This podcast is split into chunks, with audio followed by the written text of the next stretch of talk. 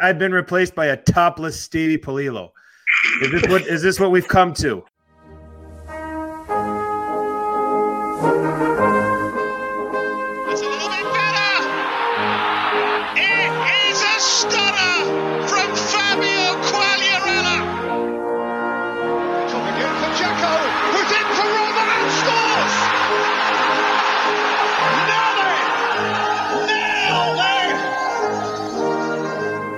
Ciao ragazzi, and welcome to another edition of Serie A Sit Down, World Football Index's podcast of Calcio Told Like It Is. I'm Frank Crivello. He's Richard Carmen. Ciao, Richard.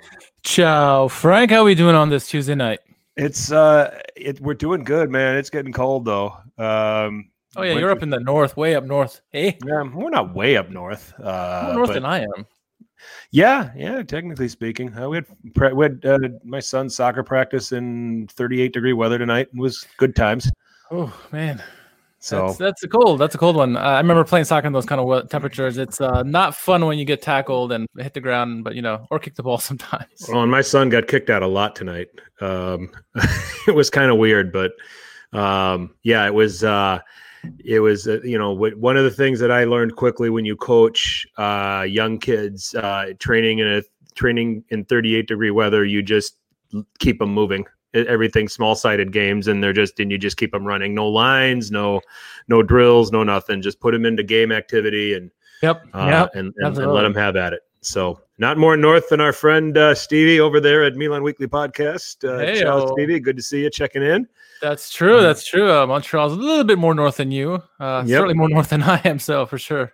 Yep. So the great white, the great white north up there. Um, great, uh, great maple syrup. Uh, you get a nice, uh, nice bottle of Molson's. Uh, a little bit of back, a little bit of back bacon. You're good.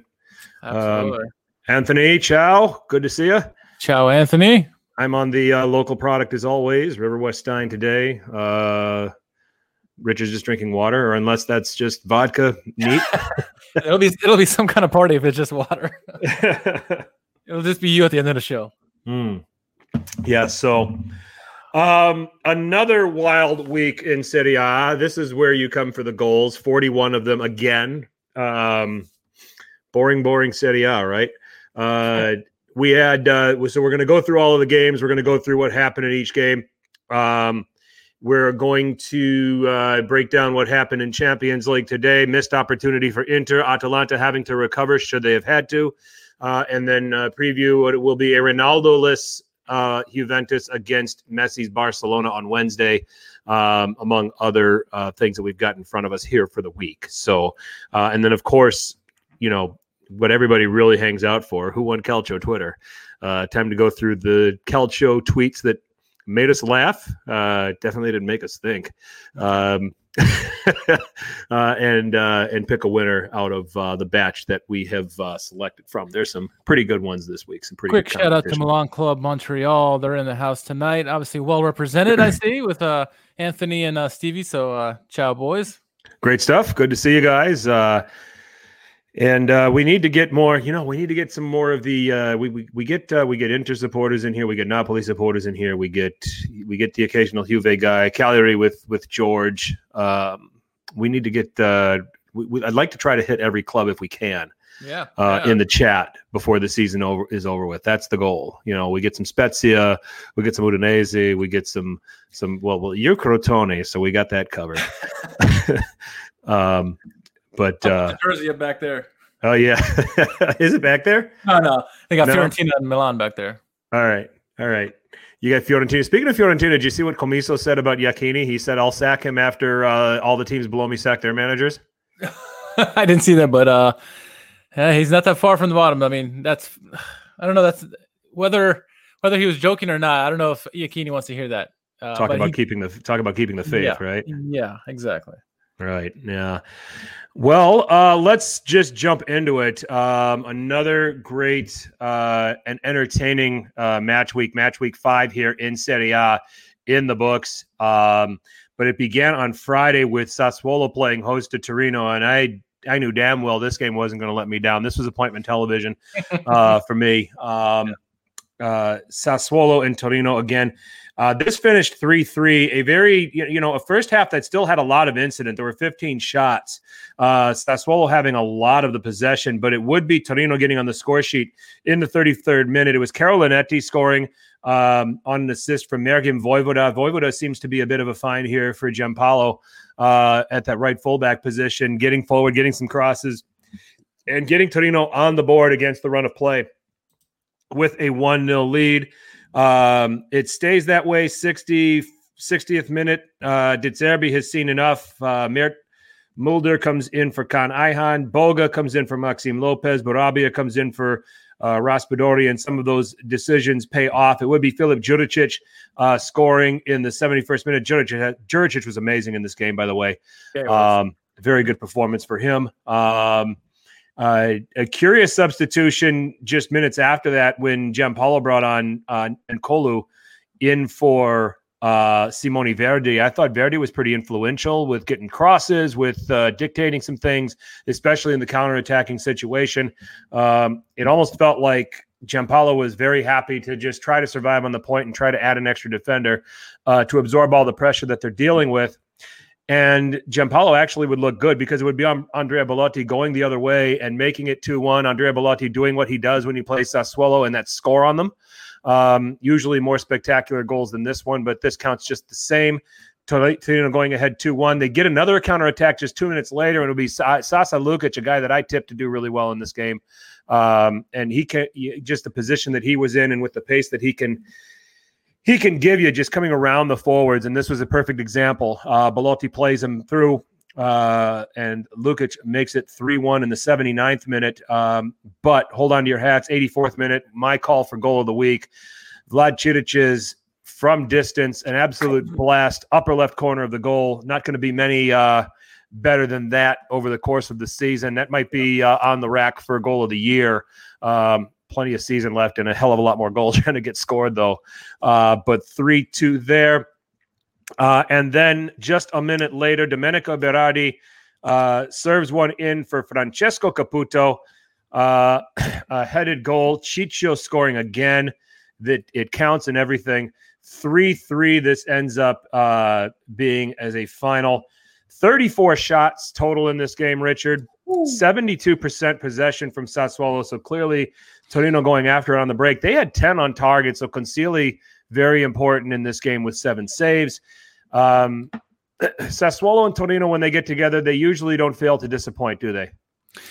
No, they do not. Uh, and, and, Anthony says uh, he misses Caputo on his Fantacalcio, and that's a big mistake because that Caputo scoring goals like crazy. Uh, yeah, these two teams when they hook up together, uh, they score a lot of goals. Uh, obviously, you know Sassuolo is going to score goals. They're going to get their fair share. They're going to give up some as well. Uh, Torino, whenever they play uh, Sassuolo, it seems like they have they finally figure out how to find the back of the net, uh, and it's always fun between these two. And this was certainly uh, an entertaining three-three game. Sometimes they're some, some, sometimes they're fun, sometimes they're not. This is certainly a fun one, and you know, no matter what time this game would have started, this is a game you want to wake up for. Like you said, set the appointment, set the clocks, get ready for it, uh, and get your abacus out because lots of goals are going to happen. And we saw six in this one, so uh, fun stuff as always.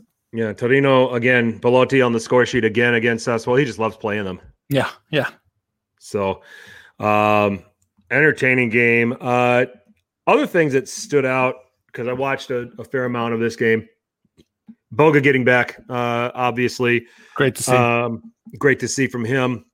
Uh, just some curious decisions I thought from uh, Giampaolo to get and N'Koulou out there and to try to. It looked like he was trying to go to a three man defense he brought off Vojvoda at some point. I think a lot of that had to do with him getting a yellow card and then, yeah. you know, being in a pretty compromising position, having to defend Boga. Um, you know, so that was more of a, a precautious stance that maybe Giampaolo took. But, yeah. uh, you know, this is Sassuolo. And I mean, how many points have they gotten this season just from playing from behind? Um, yeah. and, and it's helping to preserve their, their charge and their stay uh, at the top of the table. They fell to third after all the weekend's games ended, but man, three game, you know, five games played. Um, if you want to be entertained, just see a Sassuolo game because there's been 25 goals in the five games they played, 16 scored by them, nine conceded by them. Yeah, it's it's it's certainly fun uh, with them, and uh, you know, under De Zerbi, they're really coming around. They're really uh, scoring more than they're giving up. You know, they were very fun bad at one point, but now they're they're they're just fun. Uh, and at times uh, we've seen the season where they've gone down, you know, through uh, through lapses and and and and whatever, uh, and they find ways to come back, and that's that's a sign of a good team. Um, can they keep this up all season long? Can they keep a European spot? Time will tell. But uh, at the moment, they're doing all the right things. They're showing a lot of fight, uh, despite it doesn't matter if they're down one goal, two goals, or whatever. They're finding ways to come back, and that's important. I think not only for uh, confidence for for the manager, but also just for the team in general, and and knowing that they can come back in any situation and uh, uh, look out. I mean, the more confidence they, they get, uh, it's going to be dangerous for the teams that are that are in the bubble spots uh, for those European spots. Torino's a candidate for our new fun bad team, but I think Benevento uh, is is just Yeah. ahead of them right now. Yeah. uh, you know for that for that title. So Torino is just bad and occasionally good. yep, yep. So Occasionally fun.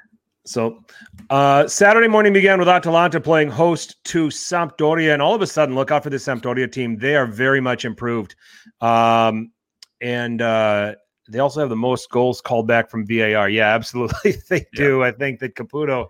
Caputo has Uh, like ten goals called back this year. It seems like. Yeah, what what uh, which game was against Spezia? He should have had four. Yeah, he had three Um, called back and then one at the end. Yeah, and uh, I think it was a game. You know, was it Inter where they had a bunch of goals called back uh, during the restart? Oh yeah, yeah. restart One of portion of the games, yeah, yeah, 2019 2020 yeah. season. Yeah. yeah it was uh it was definitely crazy um atalanta and um sampdoria uh, atalanta on operation champions league when you take a look at some of the players that broke into this lineup palomino uh sutalo uh depaoli mojica uh uh, and Lammers, uh, Ilicic getting a chance to start and play a full 90, um, which was interesting to see. Uh, taking on a Sampdoria side that, uh, like I said, watch out for these guys. They are improving uh, under Claudio Ranieri, and they have personnel that they did not have before. You know, Yeah. we were making predictions. Uh, this is a much more dangerous Sampdoria side, uh, you know, than we were initially looking at. Um, and uh, Ranieri seems like he's starting to get something going here, uh, evidenced by a first half that, uh, you know, Atalanta controlled two thirds of the possession, 11 shots, three on target, but Sampdoria on the counter, uh, shooting five times, getting uh, three on target, uh, including a uh, Fabio Quagliarella on the break in the 13th minute, played in by Mikkel Damsgaard. Uh, 1 0 to Sampdoria. Uh, he would get a penalty in the 45th minute that Sportiello would save.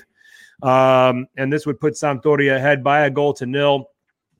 Uh, halftime, uh, Gasperini saw enough, and here comes the cavalry. Zapata in for Lammers, Toloi in for Sutalo, and Gosens in for Mojica, uh, trying to put some pressure, but it didn't work. 59th minute, Morten Thorsby played in by Jakob Jankto Yeah. uh, to make it two goals to nil. Um, Gasp still wasn't happy after that. Hateboer in for Depaoli, Malinovskyi in for de Roon. And now it was uh, try and fight and survive if you're if you're Sampdoria at that point, and that's exactly what they did. Uh, Duvan Zapata would get an, a penalty in the 80th minute after a VAR review. Uh, it was a fair penalty. It was a fair decision. It was a fair call. I, I agree about that. It was it was tight, but I mean, I, I saw a penalty for sure. Sampdoria's under siege the rest of the way. Um, Keita Balde comes on as a substitute. He came on in the 66th minute and he sets up Jakob Jankto for the goal that would put it away and give Sampdoria a shock 3 1 win uh, in Bergamo. Um, we take a look at this, Richard. I mean, Ranieri can set t- his team up to, to go at you, he can set his team up to absorb and hit you on the break. He's pretty versatile. Um, and he's got much better personnel at Sampdoria. I mean, this is this is something uh, that you know a couple problems, a couple issues for Atalanta. Obviously, the completely changed lineup, and we've seen, but using players that have definitely proven themselves at this level. Um, but now you have uh, some, uh, you know, a Sampdoria team that is definitely much more put together, uh, you know, than they've been over the course of the past year. You know, I'm not claiming Sampdoria as a team that's going to finish top four or, or top six or anything like that. Um, but the start that they're off to, they're seventh. Yeah. They're scoring goals. Quagliarella is getting back among the goals. and he's getting service. And I think that this team was so devoid of service over the course of the last 18 months. So much, yeah. Um, you know, now you're getting Damsgaard doing some things. Augello, we talked about last week. Jankto's starting to round back into form. You get Keita Balde coming in off the bench. Gaston Ramirez, when he gets his act together, can be can be very very useful for this team. Uh, I I really like what Ranieri has set up here at Sampdoria. He's got this team playing well. He, he absolutely does. Um, it you know it looks like I, that bet that I made with Jerry about uh, which Genoa Genovese club is going to do well this season. It looks like he's going to win that bet, which I guess is fine with me because I can swear by a Quagliarella jersey or something like that. But there you um, go. look at the bright side, right? Uh, but yeah, no, this this team is much different than what we thought going into the season. Uh, they're actually playing well. As Sampdoria English tweeted out that they're the, the Champions League killers, uh, beating both Lazio and then now um, uh, Atalanta. Uh, impressive performances. I mean, the Tinkerman's doing it again. It seems like. Uh, obviously, it's still early in the season, but I mean, some great results to start the season in the first five games. Uh, you know, right now Sampdoria is what sitting there. They're sitting pretty pretty seventh place. They're tied with Juventus and Atalanta in points for the season. I mean, yeah, that's it's it's crazy. It's so it's still far too early. But I mean, some of those guys you mentioned that are stepping up. Uh, Damsgaard, I mean, he looks like a fine too. And I mean, yep. all these players, Thorsby's get Thorsby's getting a goal, and and the main I think the main thing I took from this that I, that I was saying this last week too. Quagliarella is back. He's getting service, like you said, which is so important. But he looks like he's he's he's rejuvenated again. last year looked so difficult, not getting any service, couldn't any get any goals. You know, and just a couple years ago, he just you know he was he scored like twenty some goals. So it's it's uh it's just a big change for Sampdoria, and it's good for for them. It's good for the city. Uh, and yeah, I'm going to be really putting my eye on this team you know, as the season goes on because you know if they can keep this momentum up, that's to be a, a, huge surprise that nobody expected uh, outside of Sampdoria. So um, kudos to kudos to Ranieri again. Uh, excellent job so far against some really good clubs, and uh, yeah, let's see if they can keep it up. And it's three straight wins, scoring eight goals and conceding only two. Um, and against Fiorentina, Lazio, and Atalanta. I mean, so it's not like they're you know, you know. Yeah. Not like they're playing, I mean, at Fiorentina and then hosting Lazio and then at Atalanta, you would have thought, okay, maybe a point out of those three yes. you know, under previous form. You know, Anthony's asking, will Samp be able to sustain this form? Million dollar question right there. I mean, you're not, I mean, constantly winning every time you step out on the pitch. No, uh, obviously not. And they won the Coppa Italia game today against Salernitana. Um, has to be said there. They won yep. 1 0. Um, but they are now set up to, they can make it difficult on the big boys are they going to win every time out? No, they're not going to. This is this is not sustainable. They're they're going to come back into the real world a little bit, but this is not a team that's a, a relegation struggler anymore. We said, you know, back at the back during our preview that we thought that both Ligurian club, both of these Ligurian clubs, uh, Sampdoria and Genoa, were in a lot of trouble, and and one, if not both, could go down. Um, you know, but the ship has definitely been righted. Uh, Ferrero looks like a very happy owner right now too. Um, yeah. And when he's happy, uh, when, when he's happy, it, it's a win for all of us because yeah. some wonderful things are, are spoken by him and, and his uh, facial reactions and stuff. Yes, yes. So um, I, I, think um, it could be very well, very much like Hellas last year in the sense that they're going to make it difficult for people, have some surprise wins like they have already. Uh, and Hellas was able to you know, keep that for the whole season long, that momentum going. And maybe that's what some can do is make it competitive, make it difficult, like you said. Um, can they be, you know, giant killers all season long? I doubt it. But, you know, can they be competitive all season? Absolutely. If they can ride this momentum, you know, confidence is a funny thing. And uh, good confidence like this can ride for a long time and builds guys' momentum. Um, and yeah, it, it w- I would not be surprised if they were they st- sustained the competitiveness throughout the season, or at least for the first half of the season. Uh, yeah, I agree about the winning streaks. I don't know about that. Yeah, I, I mid table's fair. Upper mid ta- upper mid part of the table is very fair for them. Um, yeah. You know, the, they might still yet creep into an eighth or a ninth position before this is all done. It's not out of the question, but I mean, it's very reasonable to think that this is an upper mid table team, you know, and a team that's definitely going to be safe. And you know, I mean, Antonio Candreva hasn't totally gotten his hands around this yet either. Um, you know, so they're they're doing this without it, which you know, there was a lot of buzz about his signing. Um, you know, but uh, but it's what it is. But uh, yeah, Sampdoria, Atalanta, it's one of those that you chalk it up. I mean, they on another day they win. Yeah, with what they did and with what they produced, it was just one of those days for them. Happens a lot. It's happened a lot more lately, huh? Oh well. Do you get concerned about their defending though? I mean, uh, the nature with which they're conceding goals. I mean, even in the Yeah. Champions League today, the goal they gave up to uh, Traore. I mean, these seem to be the kind of goals that they're allowing. That you know, their center backs switching off just enough, um, you know, to bring you know to bring forwards into the play and give them the chances to finish. I, I had a big criticism on Palomino on on the first goal by Quagliarella, not even anywhere close to him. Yeah. Um, you know, I, I I think the defending from Atalanta has just been el- relatively shocking. And if they're going to put a dent in some of these things, top four, Champions League, all of this other stuff, I mean, the rate they're going, there's going to be a lot of four, three, five, three kind of games that they're going to have to win if the defending continues like this. I mean, the whole adage is what defense wins championships, right? And Yeah. not to necessarily go for championships, but to to do well in mm. all these competitions, you need to play some kind of defense. And at the moment, they're not. They're kind of giving it by the Yeah. wayside. And it seems like they're, you know, at the moment trying to focus on one competition in particular, the Champions League. Um, even though it didn't go well today, uh, but yeah, it's worrisome. And I want, I, and if they don't start turning around here by you know end of November, I'm starting to get worried here because that's going to be a sign that a team that not, they can score goals, sure, but they can't stop the goals, and they're going to be coming back to fun bad that we used to. Now that's what how this whole thing started is with Atalanta being fun bad, and that's not where they want to be because yes, they can outscore many teams, but that's not it's not sustainable to uh, success.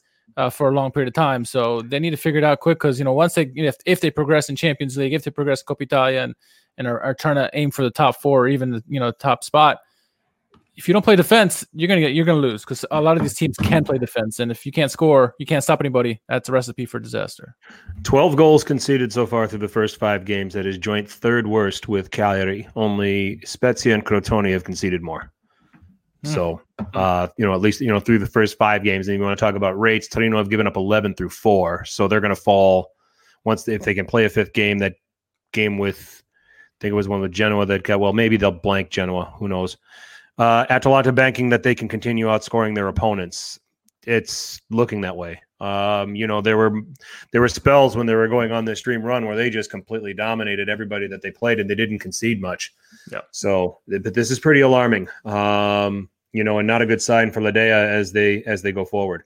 Rolling Inter was, yep, Inter was at Genoa, and um, three words uh, when it comes to Christian Eriksen: it's not working.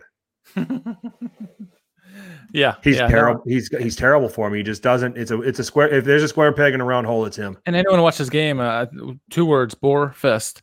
Uh, Yeah. but you know, it's Eriksen is a big problem with that. Like, you know, Antonio Conte cannot figure out where to put him in that lineup, and it's not working, as you said.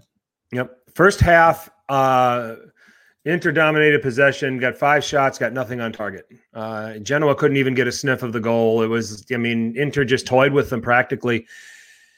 And Conte saw enough and and, and pulled Eriksen after 58 minutes, brought on Nicolo Barella. Um, Good uh, and also brought on Hakimi for Perisic, and then that started creating some pressure. And then lo and behold, just six minutes later, Nico Barella provides the ball for Romelu Lukaku, my pick for Capo Capocannoniere. Um, he's got five through five games. If we go to the Romelu Lukaku tracker, he's on pace for 38, which would break the record. There's only a, a certain 39 year old that's ahead of him right now, um, which we'll get to, which we'll get to later. Uh, 15 minutes later, it would be an unlikely source and an unlikely provider. Andre Ranocchia, probably the only assist he's ever gotten in his life at this level. Um, assisting Danilo D'Ambrosio, making it two goals to nil. Inter definitely put a lot more pressure on Genoa in the second half. Come Yeah. away. I mean, they were the, they were just the better team. Um, it just it took them 60 minutes to get it going. It took getting the shape back to something more customary where you get Hakimi involved, you get uh, you know, Barella doing the things that he does, uh, you know, and having his influence, and, and all of a sudden the thing looks a lot different, and Inter go on and win the match. Yeah, uh, the dish racks. I mean, uh, Inter. Excuse me. Uh, they look a lot different when. Uh, Yeah, the- in the tablecloth, tablecloth FC. tablecloth, tablecloth FC. Uh, no, they, they look like a different team. Obviously, with Barella in there because there's almost an immediate impact there. But Lukaku this season, I think, is just is uh, you picked him for Capocanieri and for good reason. I mean, he especially since he's lost that weight, he's become more dynamic as a striker. Um, he can obviously run now with any. He can run his good pace now. He's still he's got more silky with the ball, uh, and he's, he's still got the finishing power. And so um, he's really dragging this team along for especially those matches like this one where it's a little bit difficult for them. It took them 60 minutes to get into this game. Um, and I think without him, without him in like those in like Champions League games, they're without. And so once the rest of the team catches up with him, maybe not Eriksen necessarily, but uh, once the rest of them catch up with him, I think the team's going to be nice in a nice place. But can they get to that point? Um, Conte keeps tinkering with the lineups, and they're not, they're not haven't found anything just yet. I mean, I think we've seen Alexis has been Alexis Sanchez has been really good for them over the last couple seasons. Uh, Barella is obviously starting to be coming to his own now, and why he didn't start this game? Maybe you're just trying to rest him after after the last week. I don't know, but um, yeah, it, it's it's a little worried to me, worrisome to me right now how it's this little rough patch that Inter's going through. Um, I guess it's better than happening at the end of the season, like they normally do. Mm-hmm. But uh, still, there's teams that they should put away, and they're not. Uh, yep. In general, would have been one I would expected like six goals from them. Yep, yep. Um, Lukaku, you know what amazes me about him? I can't remember the last time he was last time he was fouled. Like, do you notice that w- w- he, he's too he almost, strong? He almost never gets fouled because how do you how do you foul a guy who's just a rock? I mean, he you can't you know you're trying to get around to get when he's when he's got his back to you. You're trying to get around. You can't get around him to get to the ball. You kick at him, he won't. He can just he he absorbs it. You know, it's um it's astonishing to me. I don't yeah. think that Shakhtar fouled him in this game either. He, he might have gotten tripped once, but uh, you know, in the Champions League game, but Genoa didn't even foul him. You know, you wonder it's like how how do you foul somebody with that kind of you know and then when he runs he runs with power and he's how do you how do you bring him down? And like Adriana you know, said the freight train I mean you can't bring him down. Yeah. Yeah. And that was one of the things that I just kind of noticed as you watch Lukaku play is it's one of the, it's astonishing because you see forwards absorb a ton of punishment you know, and get fouled, and some go down a little bit easier, and some, you know, you know, take the foul and get right back up and play. I just never see Lukaku getting fouled. It's it's it's odd to me. The um, difference between like him and say like a Duvan Zapata or like a even Cristiano Ronaldo to an extent. Um, yeah. Lukaku is just so much stronger than they are. They they they're, they're going to get fouled. They're going to go down. But he just like he's a big, bulky, strong man, and he's not going to go down easily. And you yeah. really going to have to do something, uh, you know, dangerous or something, a yellow card or a red card to get him down because he's he's good on the ball and, and he can hold it off and lay it off to Arturo or whomever else is running along. So um, yeah, he's he's playing excellent at the, at the, last season and a half with that 34 goals last year, and he's already off to five. I mean, he's great start for him for sure. Yeah, for sure. Um, Lazio and Bologna. What a curious game this was. Mm-hmm. Um, Bologna, Bologna has to feel aggrieved to not have come away with a point. Yeah. Um, two one to Lazio. Uh, no, no scoring until the second half. Luis Alberto in the 54th minute, and then it was uh, Ciro from Fares in the 76th minute. Fares is going to prove to be a, a, a nice signing for them. I think so. I think so for sure. Um, you know, he's off to a really good start. Lorenzo De Silvestri um, getting the um, consolation there for Bologna, but really shouldn't have even been a consolation with all the chances that they had in this game. You would have tipped him to get another one. Um, Lazio now, we've seen this, uh, you know, you know, is it worrying that it's it's an opportunistic Lazio. It's not necessarily a Lazio that's winning with dominance, winning with controlling matches and things like that. Uh, this you, you talk about, you know, Sampdoria. It's going to be tough to sustain. Going to be tough for Lazio to sustain winning like this. It is, but I think it could be good for them because last year they're they're scoring so many goals, putting teams away early in the games, and and not making it close. That they, you know, when it came down crunch time, when they had to fight, they didn't have that experience, right? And so now, at least if they're fighting with fighting in these games, yes, it's not looking pretty, but they're finding ways to win. That can go a long way, I think. Um, obviously, you have to win the games. You can't go lose like the Sampdoria, like they did the other week. Um, but this, you know, this like in a game where Bologna is not an easy team. They, they, on their day, they can beat anybody. Um, and they, they had some difficulties, and they found a way to win and, and hold on. Uh, I think it'll go a long way. Well, I don't like it, and I, I don't know how the Laziale feel about it, but um, I'd rather for them, for their benefit, I think, to fight, be in these games where they're fighting and finding ways to win, as opposed to just blowing teams out and not facing that that adversity that they need to uh, progress as a team, uh, and as opposed to just scoring goals for fun and and, and hope that they can blow out everybody. Uh, Bologna have to. I mean, you look at the Bologna side of this. A five played five, lost four. Yep. Only eight goals, which when you've got the collection of talent, I it's criminal to me that Palacio is starting over Musa Barrow. Um, I think that you're much more dynamic if you have him in there with the uh, trio behind him. If you can play Soriano and Sansone and Orsolini, that's much more dynamic to me. Um, I think Santander is a striker that can get stuck in the mud a lot. Uh, you want him to be a good hold up, link up kind of guy, um, but it just it looks awkward with him. I mean, and I think when you see guys like Zapata and Lukaku who are very fluid, um, you know, at, at, at those certain things, and then to an extent, Ibrahimovic, um, you know, and then you come back and you see this is what Bologna has for an answer to that, and it just it looks awkward. It kind of looks clumsy even. Palacio, what is he as a striker right now? Because he's, I think he's too, he's not built for that kind of style of play, you know, and he doesn't have the pace to be able to run off and deal with these services.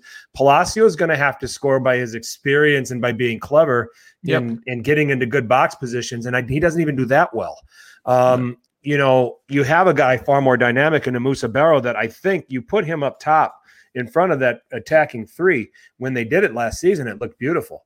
Um, I'm surprised that Mihailovic is is sticking with Palacio as his striker. Um, talk about them. I think that you know they, it goes without saying. I think they're the biggest underachievers so far this season.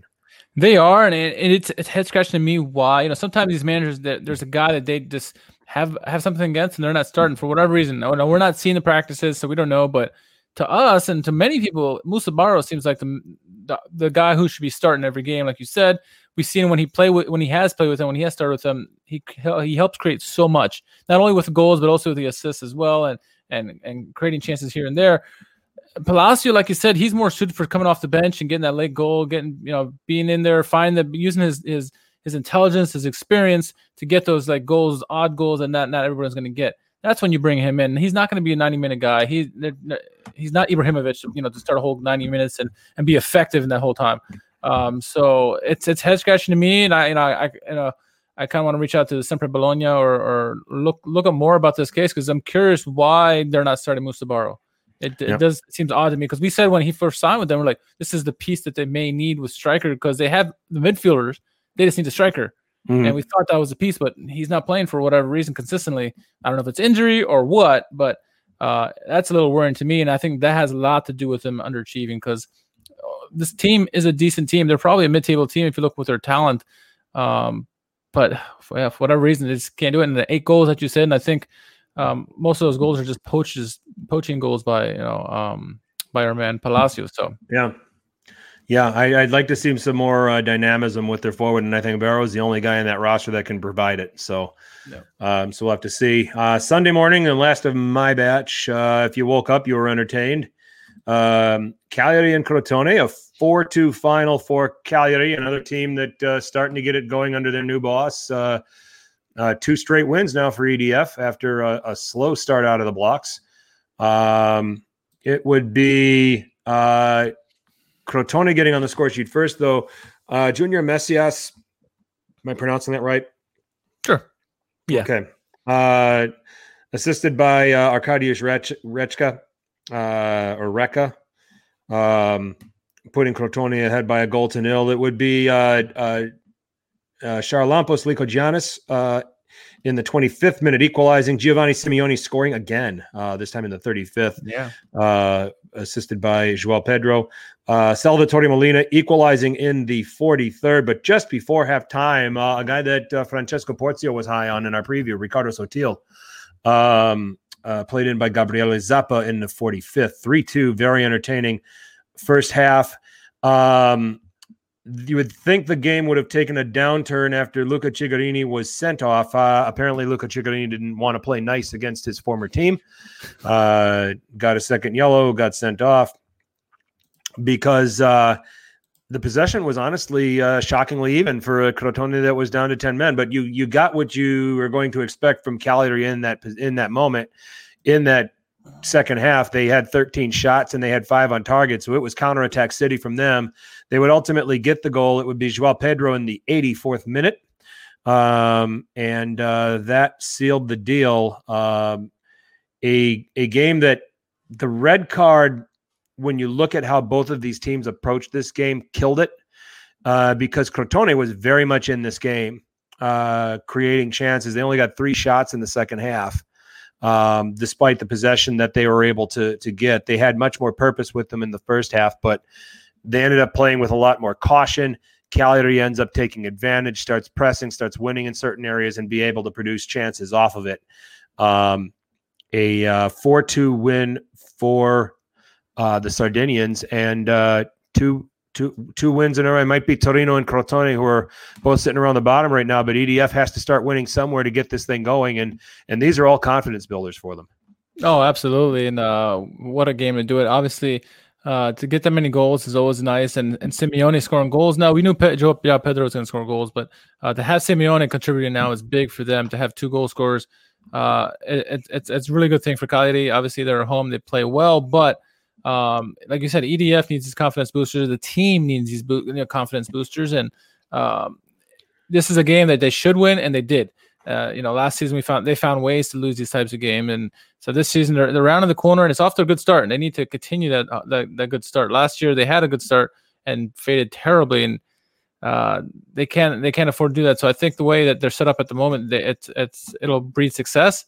Uh, we'll see, uh, but yeah, it's uh it, it's been good stuff so far, and I think the, for me the best thing was been Simeone, you know, contributing as well as João Pedro because we know Pedro's in to score goals.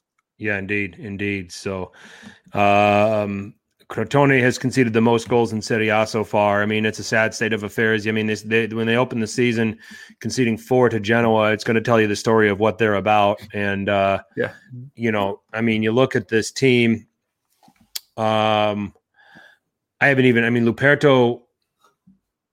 Lupe, if, help me out here. Was Luperto with Napoli? Was that the guy Sebastiano Luperto? Was he? He might have been.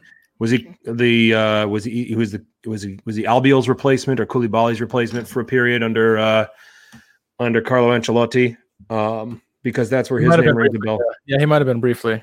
Yeah, you know, and ordinary. I mean, he was decent in this game, but you got guys like Vladimir Golemić and Lisandro Magallán, who I don't have the first clue what they can do. And again, I'm looking at it when you talk about Genoa you know, I'm looking at another team, and when I look at guys, who, who would I take? You know, probably Simi, but he wouldn't start. Um, you know, uh, this this Messias is got some promise to him, but it's all about what's going on with them defensively, and it doesn't look good.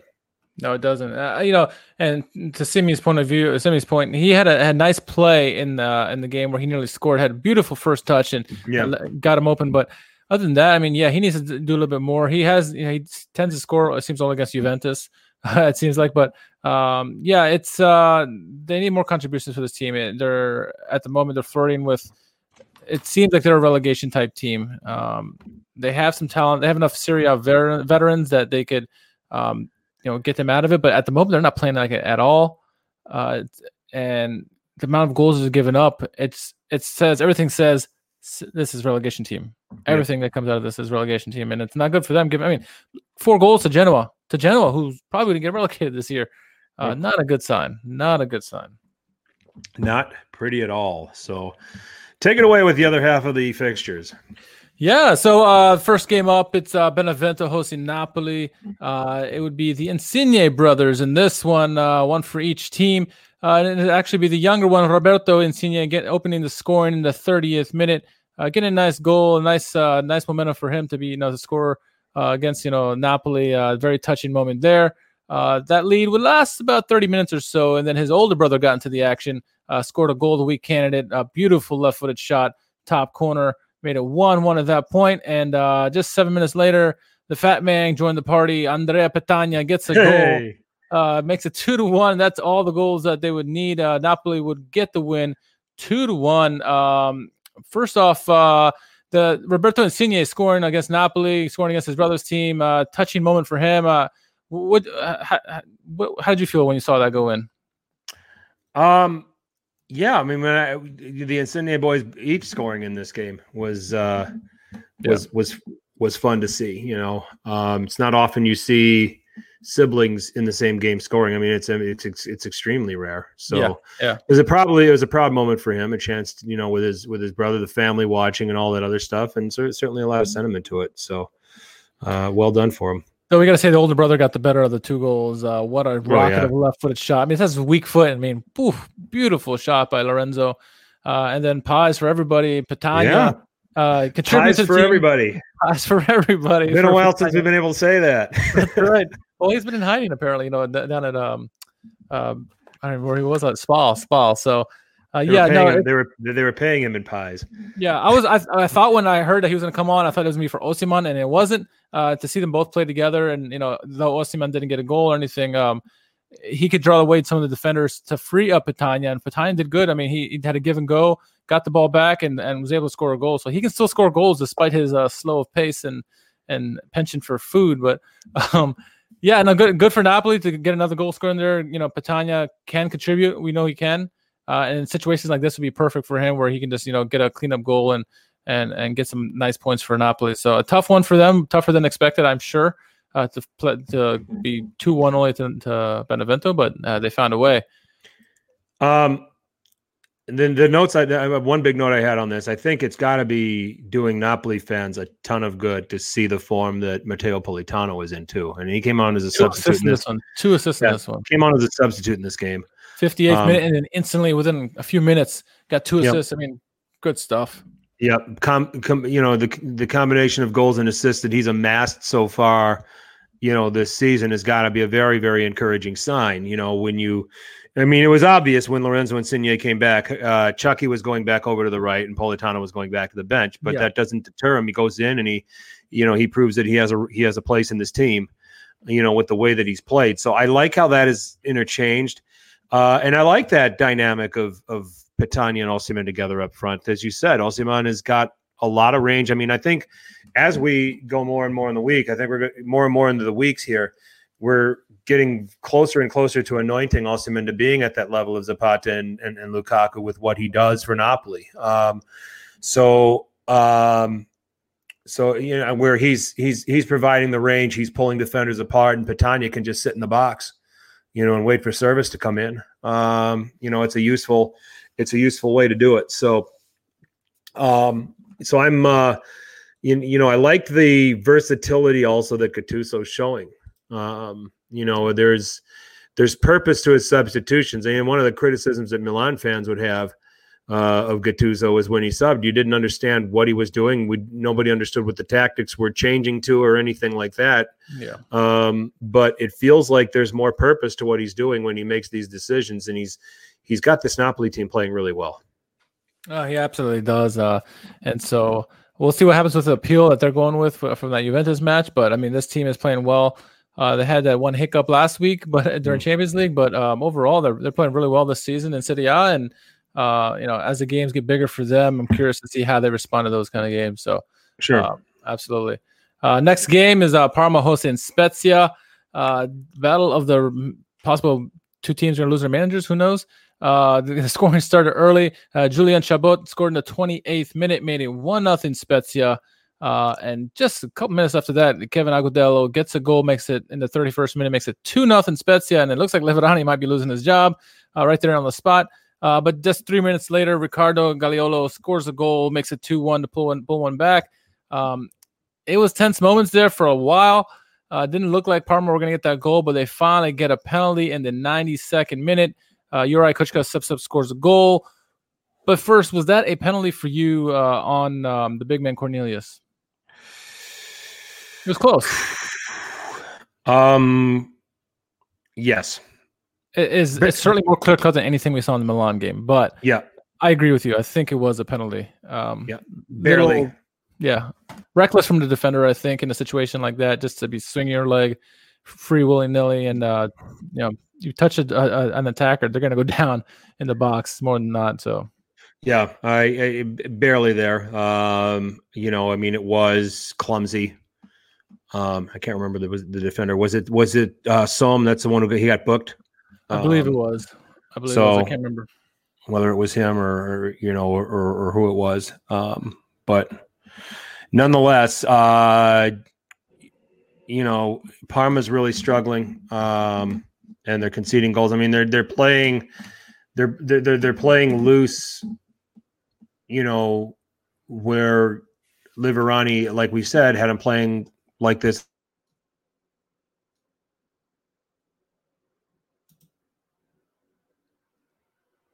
You there, Frank?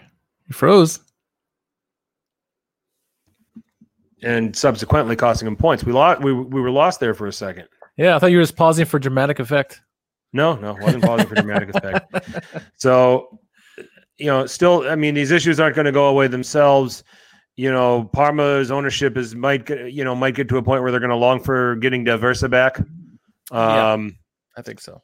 You know, it's uh, it- you know, it's one of those things. I don't think the Spezia manager is in the kind of trouble that Liverani is in. Uh, No, Ita- far less Itali- expectations of him than than of Parma. You know, It- Italiano. I mean, and at the moment he's got Spezia in 14th. Um, you know, certainly doing a little bit better than we anticipated. Whether that can sustain itself is going to be another question.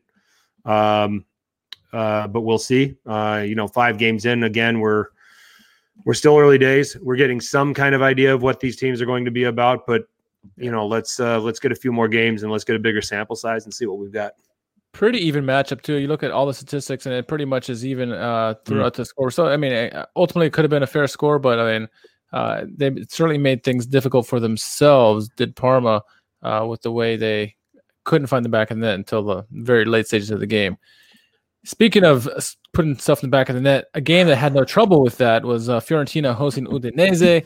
Uh, this game had uh, two braces in it. We had started off the score in Gastia, uh, Gaetano Castrovilli, excuse me, in the 11th minute, assisted by Biraghi, uh, makes it one nothing for Fiorentina. Uh, moment um, uh, about 10 minutes later or so, uh, Nikola Milenković gets a goal in the 21st minute, assisted by Castrovilli. Uh, two nothing at that point. Uh, just before halftime, Stefano Okaka gets a goal in the 43rd, makes it two to one going into halftime. Coming out of the break, Castrovilli does it again, assisted by Biraghi once more. Uh, they go up 3 1 uh, and looks like they're going to have an easy victory, but hold on, Udinese keep fighting back. Uh, the big man Okaka gets another goal in the 86th minute, pulls it back to 3 2. Unfortunately for them, they could not get another goal in there. Uh, Fiorentina win the shootout 3 to 2.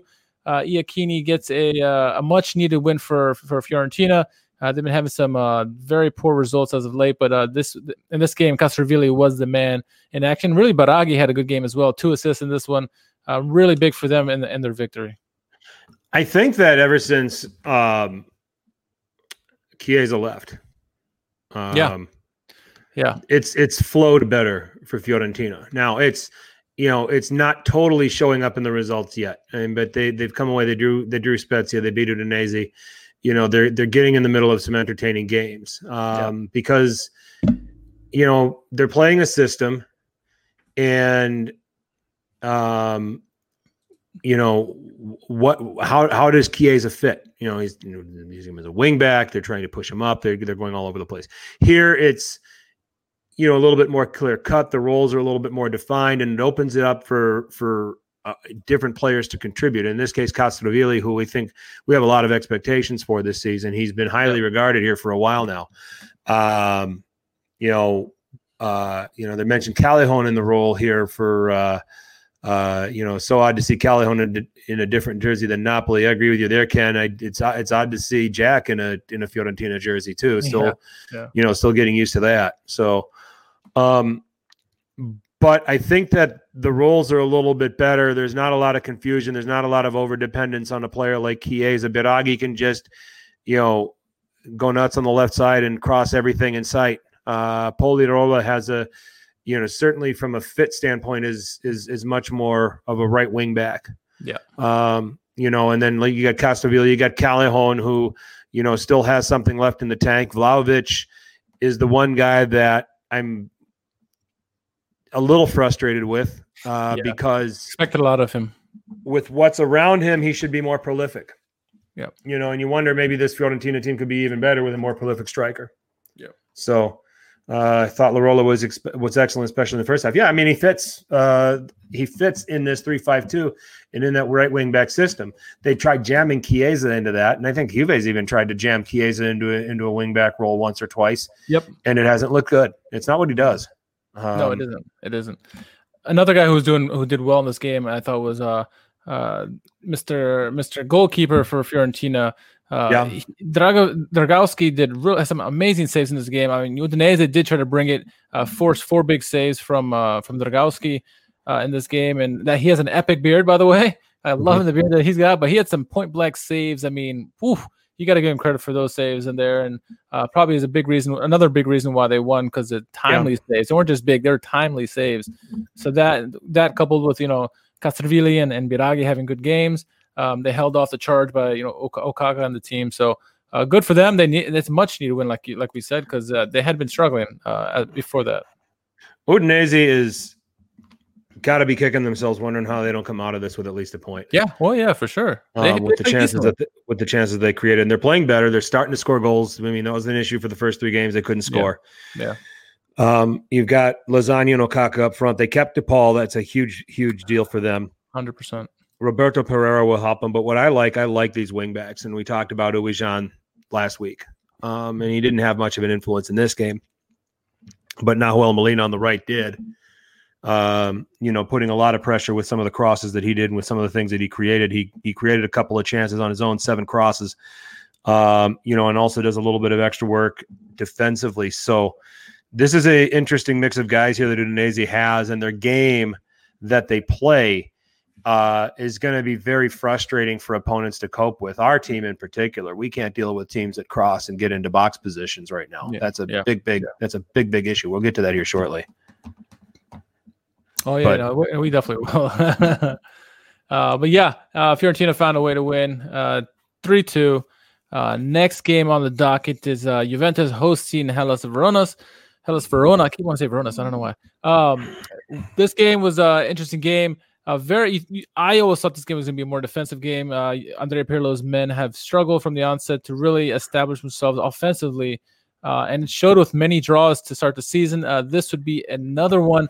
Uh, goal scoring started in the 60th minute. Andrea Favilli, I believe a former Juventus product, he may still be a, a Juventus product, scores in the 60th minute. A really nice play to set that up.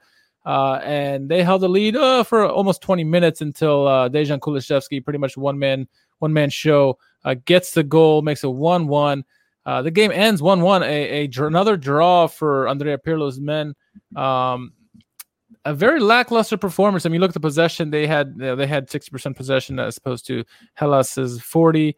Um, saves, more saves are obviously forced on on Verón because Juventus making shots. Dybala had some great opportunities, and some of the other guys as well.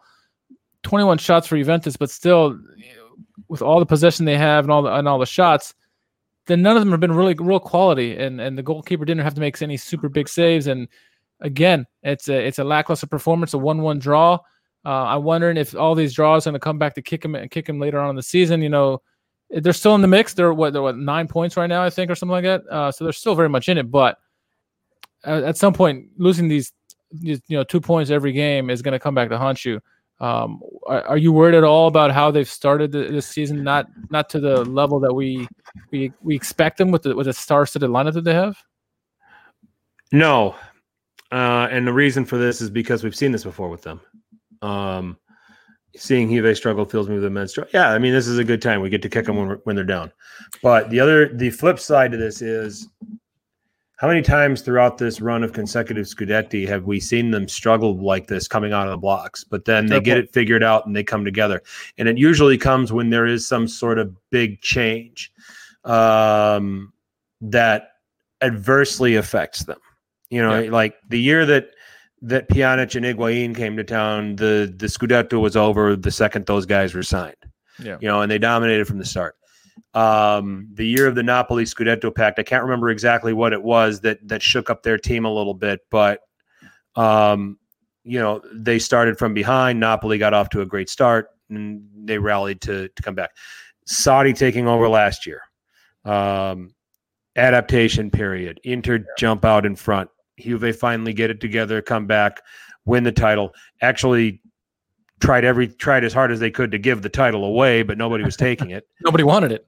yeah, nobody wanted it. So I've seen the pattern, um, and I've got no reason to believe otherwise. I think that this is a a Juve side that I think they're going to come good at some point, and it's not because they don't have Ronaldo. Um, no, no, they're playing like Paul, this with him. Paulo Dybala fills the mold. Just how hard did Paulo Dybala try to score? Um, he had nine total shots in this game himself. Um, you know, I, I, like the role that Juan Cuadrado is in. I think Merih Demiral is going to get better and better. I like him. I do too. Um, you know, and I think that these midfielders are better. They got to get McKennie back too. Um, you know, Morata for me, I think screws this up. I don't think you start him. I think he's an, you know, I would have, you know, and we said this all along at the beginning of the season. They started with Kulusevski and Ronaldo up front, and they looked dominant when they beat Sampdoria 3 0. And that win is looking better and better right now. It is. It is. Um, you know, now they're trying to jam Morata into this, and they look a little bit more predictable when they've got the ball, and they look a little bit more predictable going forward. And he is a reference point and a target where you had two guys pulling them, pulling defenses in all different directions. I'd rather see that Yeah. in, in this particular three five two. Morata's a guy that you bring on late in the game when it's when it's level or you're behind a goal and you want a guy that can can get in the box. I just would perf- personally prefer that. Now I don't know where Juventini stand on this. All Juve podcast was on the chat. I don't know if they're still in because I'd love to hear their point of view to see what the, how they think the team lines up. But yeah, it's uh, I agree with you. I think you know having Kulusevski and Ronaldo up there uh, fit really well into the system, and I think having Morata up there kind of t- throws everything out of balance, and it's almost like they're trying too hard to give him the ball, even though it, may not be the case. Uh, but when you have Kulusevski and Ronaldo, like you said, you got two guys who can throw the defenses off. They like to move around. Uh, they're both good, uh, both foot, both both feet. So uh, it, it makes the defenses think a lot more as opposed to a guy just like Morata, where they can just focus on him, you know, worry about him, and then everything else is they can block it off. So, yeah, it's uh, hopefully. I mean, there's more tinkering that that Pirlo will have to do to make this work. Um, and maybe what the first piece that they need to do is, you know, bring Morata off the bench as and leave him on the bench and bring him on late in the games and and you know start Kulusevski and Ronaldo up top or two other guys up top because it seemed that was working before. Backline isn't good enough for a three five two. There's some truth to that because right now, I mean, they're No de Ligt, remember that. He well, yeah. There's no de Ligt. You got to get him back. You know, Chiellini got hurt again. Um, Danilo is a left is a right back. He's not on the he's not on the left side of a back three. You know, so jamming him in there, eh, you know, causes it causes some issues, and I think that that's where things kind of get disrupted. You know, and you're asking Bernardeschi now to be a wing back, which I know Pirlo has experimented with a lot. And let's not forget about Pirlo is is learning on the fly, and we have seen managers in his position, no major job somewhere else, and Yeah. it it's choppy waters to start with, but then once he gets it figured out, and once he gets the system in place and the players, and once he figures out the fit, it takes off. I go all the way back to when Leonardo first managed Milan, you know, and we all thought what a joke that was that he was taking over, um, and then he started with Ronaldinho as a trequartista, and then he realized the light bulb went off, and then he realized that his best chance to win is playing four three three, you know, with Ronaldinho on the left, um, and Borriello as his striker. And all of a sudden, I think at from there to the end of the season, I think Milan had more points than anybody. You know, Inter went on and won the title, and Milan finished second, but Milan had more points than anybody uh, from that point forward. Uh, so, you know, those are the those are some of the you know that's an example. There's been others. Um, once Napoli bought into Gattuso, you know how good they were playing. Once this Milan that bought into Pioli, Yep. how- you know how good they were playing and the points they were accumulating. So you know once Pirlo gets it figured out and can get set on it, um, Juve still have a chance to take off here, uh, and they have the talent to do it. So I'm I'm not I'm not writing them off. I'm not saying they're in big trouble. Um, I'm not not agreeing with anybody in the I chat. I love all of you guys, but I don't yeah I don't have anything to point to that tells me that they should be in trouble. Every time they've gotten themselves in this situation, they've gotten out of it, and I don't know why this isn't any different. Yeah, it's like the it's like the, you say with any other leagues that has the you know the the champions that oh that was the, same champions right? You know so it's Juve it's you got Bayern in Germany you got PSG in France. Is like until they prove you wrong you really can't go against them because what have they what have they done to deserve that right? They've they've, they've proven that they can win. So you know prove us wrong before you you doubt them. So um before we move on uh Hellas what do you make of their their game plan in this one? I mean, they're obviously trying to soak up the pressure. Only five shots in this game. Um, obviously, their their game plan was to soak up as much pressure as they could, hit them on the counter. It obviously got the early goal with Favilli. Um, is this what we're going to expect of them? You know, against the bigger teams this year. I mean, obviously they have they, they have a pretty good defense. They had last year one of the best defenses in the league. You know, statistically. Is this what we're going to see from them all season long? I don't think they have a choice. Yeah, I mean, because I just I don't think they have the I don't think they have the horses to try to go and and, and try to match with the elite teams over a 90 minute period. You know, i- you know, and play a. a you don't think important Kalinic can do it for them? Uh, I I don't. No. Um, does. He doesn't. I see uh, Ebrima Colley out there for for uh, Hellas Verona. He's another guy that that came over from Atalanta. Antonin Barak, I think if he can get his act together, I mean, he could be a good find, good pick for them. Uh, Dimarco as well. Uh, they- they got some pieces, you know, Lazovic I've always liked. Uh, Tameze is another player as well, Faraone, but yeah, I, there's some pieces there, but I think they need more more speed if they're going to play this counter game and you know suck up the pressure and go because um, being able to uh, outpace your opponent when you get that counter is so important. If you, and if you're not able to outpace them and they, you know, what's the point? Then you're just basically making yourself more tired. At that point, you just park the bus and launch it down the field. I mean, Yeah, I think when I, I think that Juric is smart because his best players are in the back. You know, I, Lovato was huge. Yeah, he was, and and so was Ceccherini. Ceccherini had a nice game too. Um, you know, Silvestri obviously with the saves, and, and Empereur had some good games. You know, toward the second half of last season. You know, so th- that's a solid enough back three, and then you can counter through guys like Lazovic and Faraoni uh, Yeah. on the wingback positions. So you, you've got that, and the forwards can do just enough. I mean, Nikola Kalinic is a bad idea. I don't know how the hell he still finds work.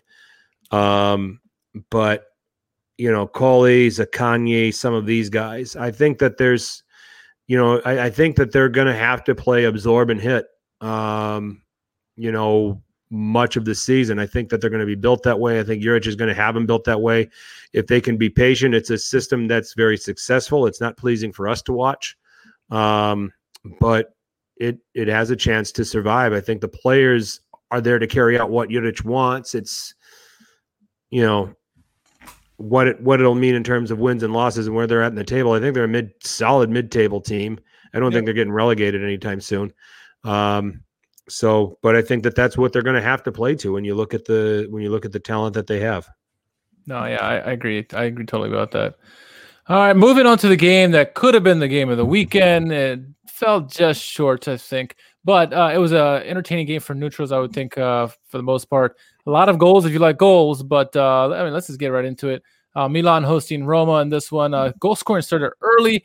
Uh, Rafael Leao putting the pressure on the defense, uh, getting a nice cross in, and Zlatan with his uh, 70 foot legs gets gets the ball in past uh, Mirante. One nothing early on the game in the in the second minute. Uh, didn't take long for Roma to respond. Edin Dzeko in the 14th minute made it 1 1.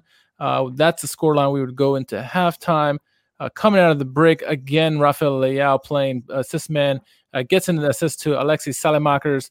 Uh, I'm not going to even try to pronounce it like Stevie does uh, over uh, Milan Club Weekly. Uh, the 47th Salsicha, ma- salsicha maker. Alcicha maker. Uh, in the 47th minute, makes it 2 1 for Milan. Uh, and the fun one just gets started there. Uh, in the 71st minute, um, I don't know what Giacomelli was what Giacomelli was thinking. Uh, decides to give a ghost penalty on a, on a play that Bennacer gets fouled uh, by Pedro. So they get somehow a penalty in this. All this. Jordan Veretout steps up, scores a goal in the 71st ma- minute, makes it 2 2. Um, eight minutes later, uh, you know, he w- decides he wants to to make a bad call going the other way, and uh, Milan get a, a ghost penalty as well. Uh, Ibra steps up, scores a goal, makes it 3 2 in the 79th minute.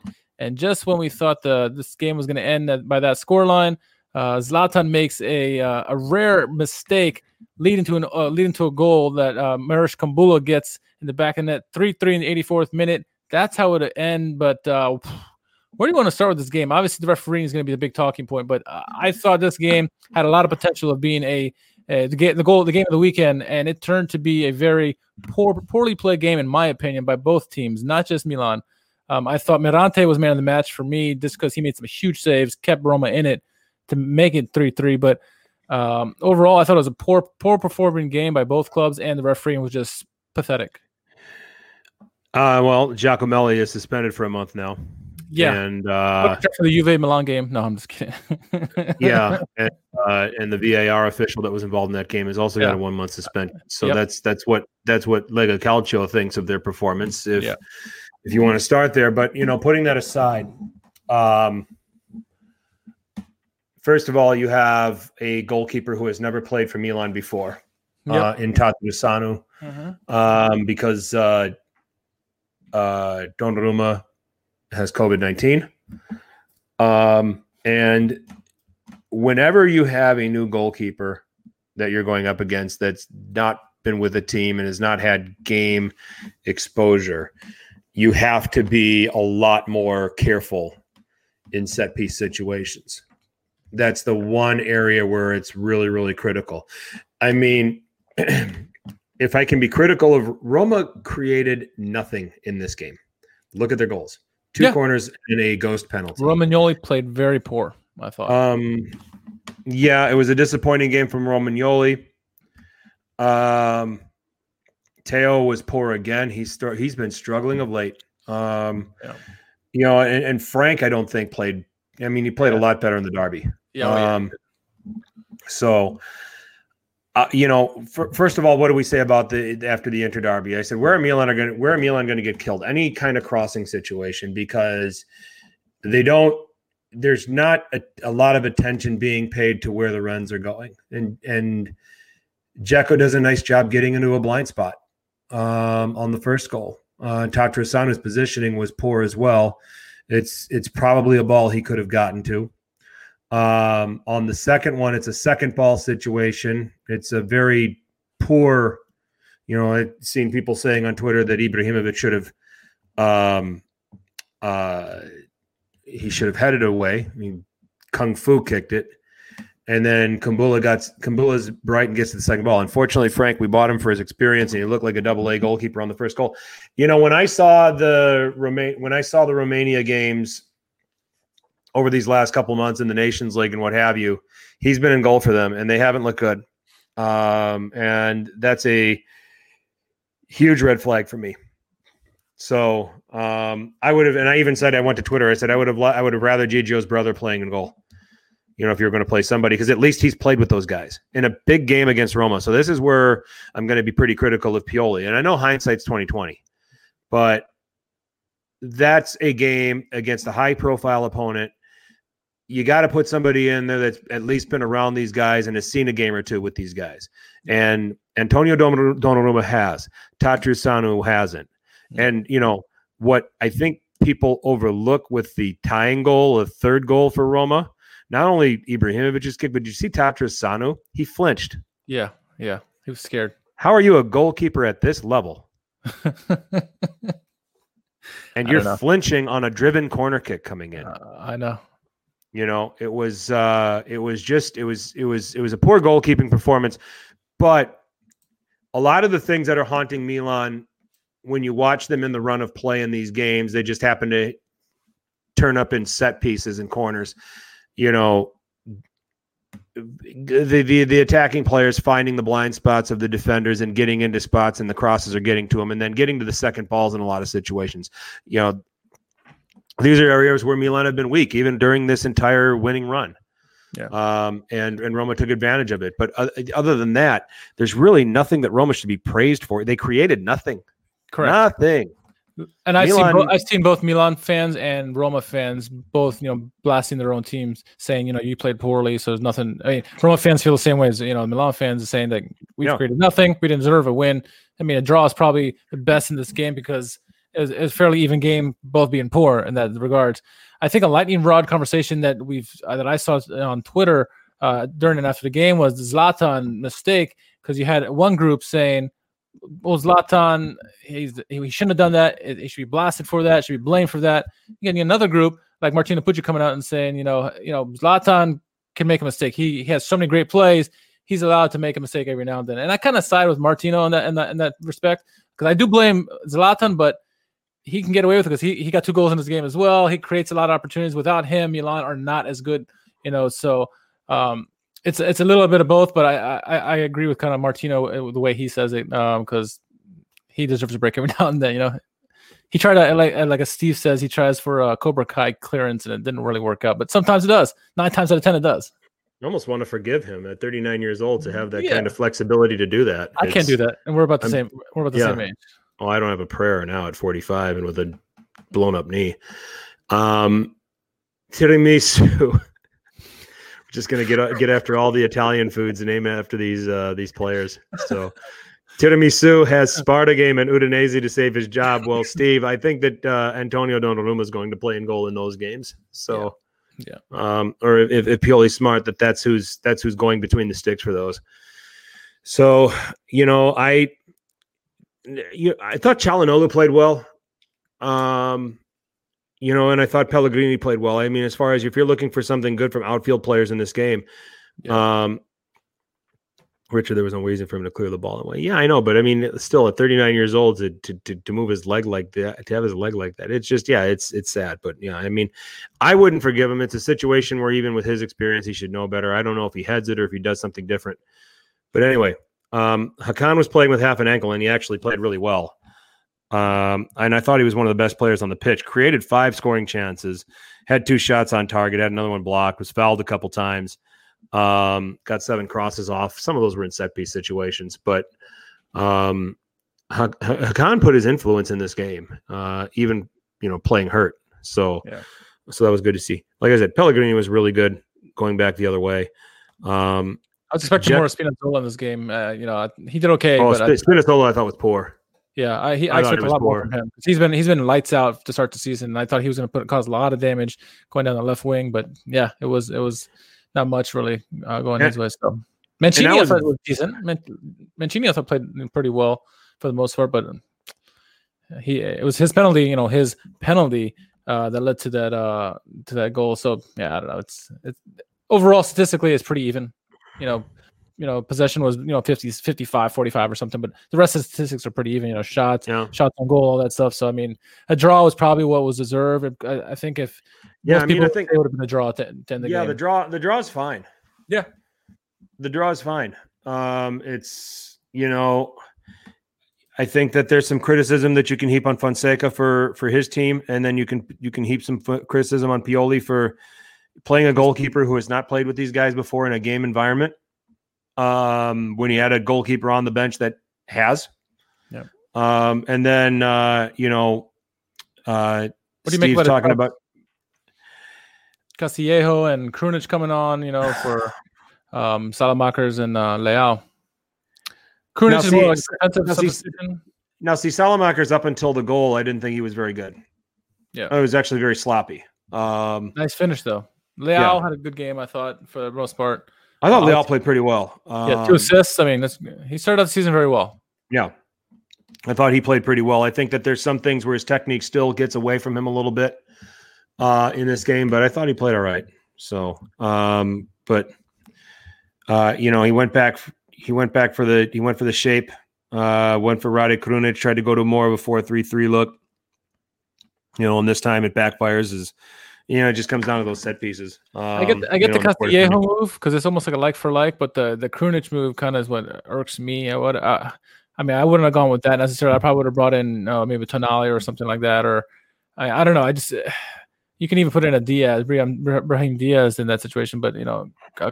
We seen last game it worked out last game where he scored a goal, but uh, in this one, it just it didn't it didn't fit right. I think, and they could have made some other substitutions um, to make it uh, better defensively, I guess, and that's kind of what he was brought in to do. Krunic was, but it didn't really work out, I think, and um, obviously, it ultimately led to the, the last goal. Not necessarily him, but Right. Right. So, oh darn, there's a draw. But the thing that concerns me is these these crossing situations. You know, yeah, um, once again, as a Milan supporter, this is the this is the area of their game that's really weak right now. Um, you know, they have conceded. They conceded. They've conceded four goals this season through five games. Three of them came against three in this game. Yeah, they're Yeah, well so- Uh, in terms of goals against, Hellas Verona has the best defense in the league uh, through five games. They've only given up two. They've only scored five times, uh, but they've only given up two.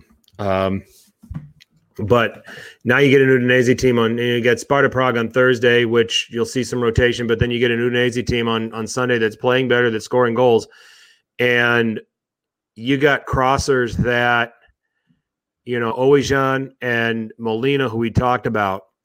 Um, you know, Ouwejan's coming from the left against Calabria, and Calabria has been pretty good against the opposing wingback on that side. But Ouwejan prov- provides a different dynamic because he's not a guy that you know Perisic is going to try to run with power, take an end line, cross it back in.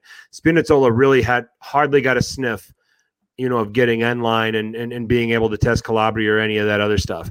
Um, Ouwejan doesn't have to do that. He will be happy to get Yeah. the ball just entering the final third and curling one in early. You know, so that is where Kjaer and Romagnoli are going to have to do a good job of keeping Lasagna and Okaka in front of them. Um, Molina also will not have a problem doing that No. either No, he won't. they'll pump balls in early. They won't. They don't need to combine or go one v one and take balls end line and cut balls back. They could.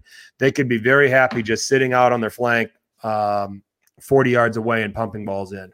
Uh, and that's something that Milan are going to have to be prepared for when they prepare that match. Yeah, no doubt about that. I agree 100% about that. So, goals of the week. I got one. It's Chiriches. Well, that was an impressive goal, no doubt about it. So, uh, yeah, I got my top five. Uh, first of my honorable mentions, uh, I'm going to go with Immobile from uh, from Fares. Nice bicycle uh, assist to Immobile for that goal. Uh, another honorable mention, Roberto Insigne again a goal against Napoli. That was as nice to see there. And the last honorable mention for me is Djuricic with his back heel flick to get the goal there, and that's a swallow matchup. But coming at number five for me is old man Fabio Quagliarella. Uh, I like the way that that plays set up and the way nice finish by him, short side, top corner. Uh, coming in number four for me is Luis Alberto. I thought it was a good play overall. Nice shot by him to make it go in there. Uh, number three for me is the big man Lukaku. Uh, the assist from Barella was just something pretty there, and then the move he made around the defender and then just launched in the back of the net. That comes in number three for me. Number two for me, man, you just mentioned uh, Molina. Beautiful volley there in that game. Um, wonderful goal. It came in a losing effort, but I thought it was brilliantly struck. Uh, and then I have a tie for my number one. Uh, my number one obviously is going to be agreeing with you. Chiriches, what a bomb from distance. I mean, top corner, a beautiful strike.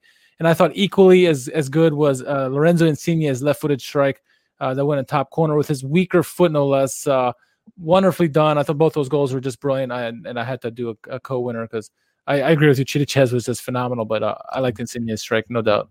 I think I could just gave up on trying to do a top five after I saw the Chiriches. Well, yeah, on for Friday. sure. Like, yeah, I don't have to. I don't have to do this this week. Yeah, done. I'm done. Yeah, yeah. Yeah. Um, winners and losers. Uh, Sampdoria three wins on the balance is my winner. Um, getting a big win at Atalanta and a very impressive resume of wins here. Uh, Ranieri has got this thing turned around, got it in the right direction um, now. So, um, big big win at Atalanta. Now getting into seventh. Loser for me, as I said, Bologna. I think right now through five games, they are the biggest underachievers in this league at the moment.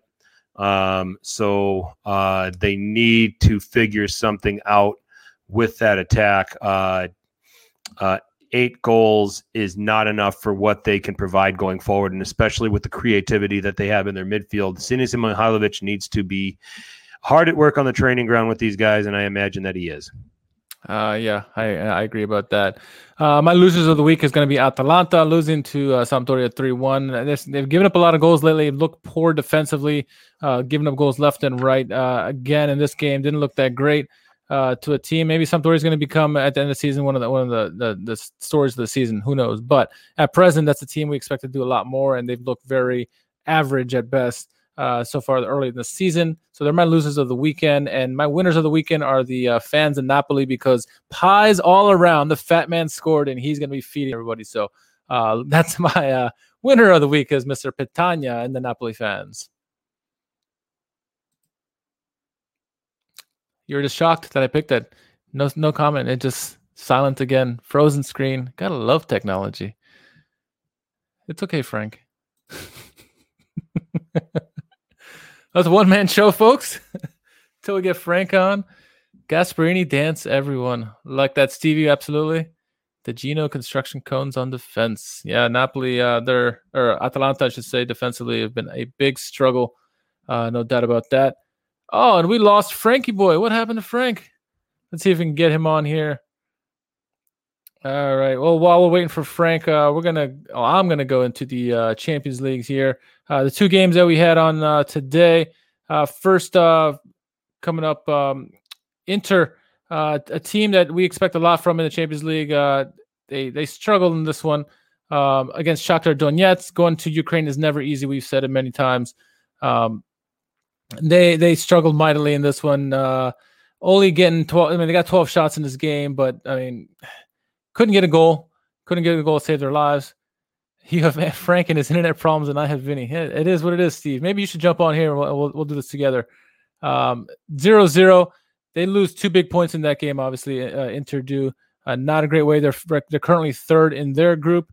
Um, and the other game that was that, that from the Serie A teams, Atalanta hosting Ajax, and Ajax actually got off to a two nothing start to the game.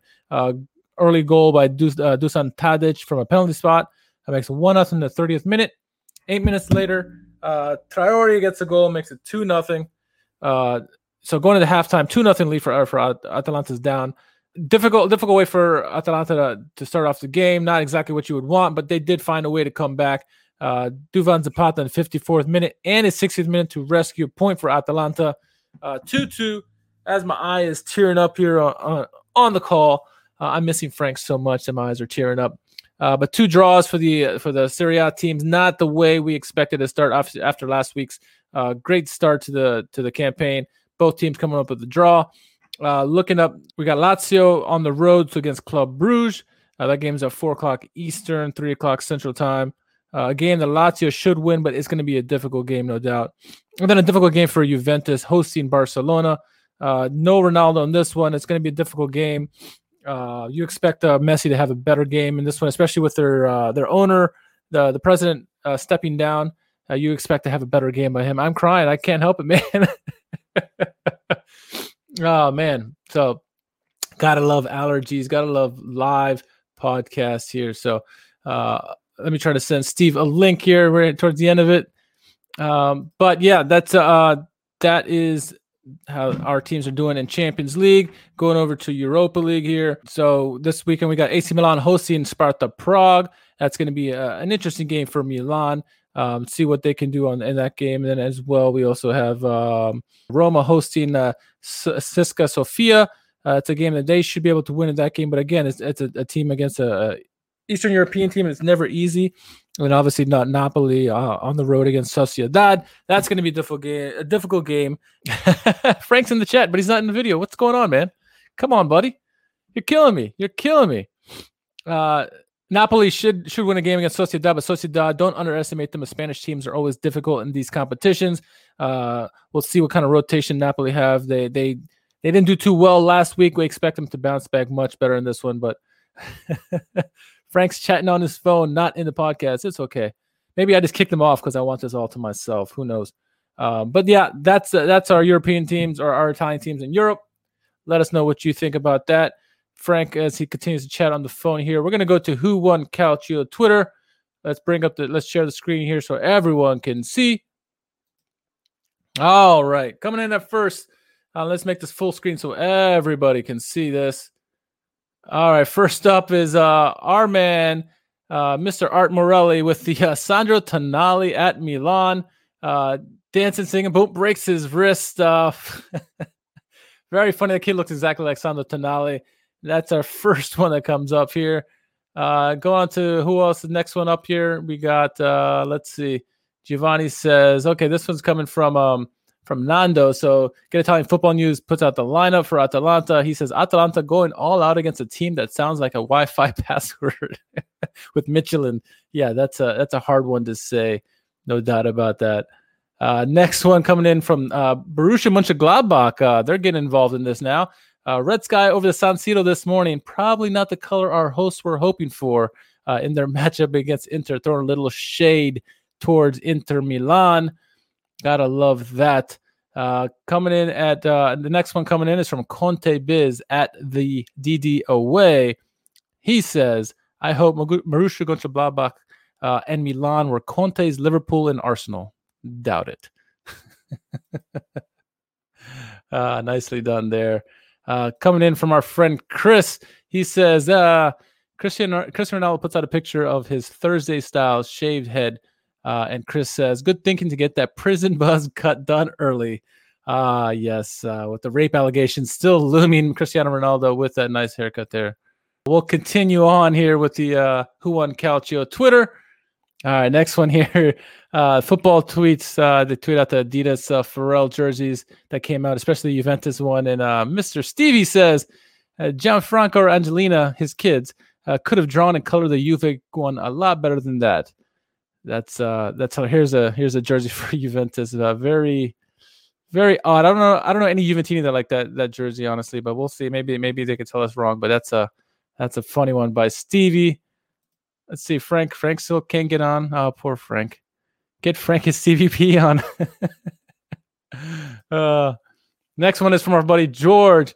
George says, uh, Mr. Mr. Calorie Man, he says, okay, we won a game yesterday. If we win today, it's called two in a row. And if we win again tomorrow, it's called a winning streak. And with his video from Major League. Very well done, George. Great movie, by the way. Great movie. All right. Next one up by Tony Malassi. He says, uh, Juve's only decent game this season was against Napoli. Barum. All right. Next one up is by Nino. Nino had a good one last week. Let's see what he gets this week. This week he says, Piero Giacomelli had a shocker tonight with all those phantom penalty kicks and calls. It looked like a classic Juventus versus Juventus game. Ah, Ha ha Very good. Very funny.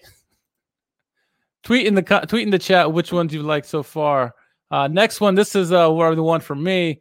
Uh, Nino tw- Nino Twitch uh, tweeted this out. Excuse me. It's a referee giving a candy bar, a lollipop to uh, to Roma, and then okay, I'll give one to Milan as well. With those poor, poor penalty decisions in those games. And that is the last one. Uh, which ones are the ones for you? Now let us know in the tweet, in the chat, I should say, which ones are your favorite ones there. Um, I, you know, I'm gonna go. I'm gonna where Frank says I can't get Frank's word right here because I he can't seem to find him right now. He's out in La La Land. I don't know where he is. He's in the chat group, mixing up with Steve.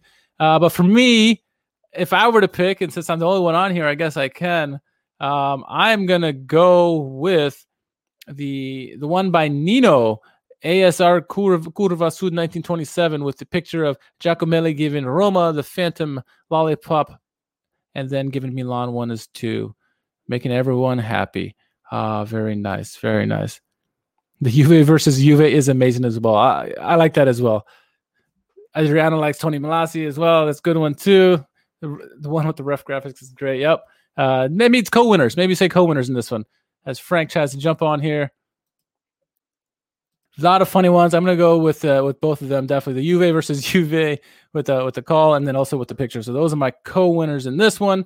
Uh, as we stall here to get Frankie on here at the end, um, yeah, go ahead and uh, let's see. Uh, let's get the boards for the, this week's Who Won Calcio up here uh, coming up because uh, you guys uh, some, have done some really fantastic ones. We got some. Uh, uh, I'm sure tons are going to come out tomorrow in the Juventus and uh, Juventus Barcelona matchup. No doubt about that.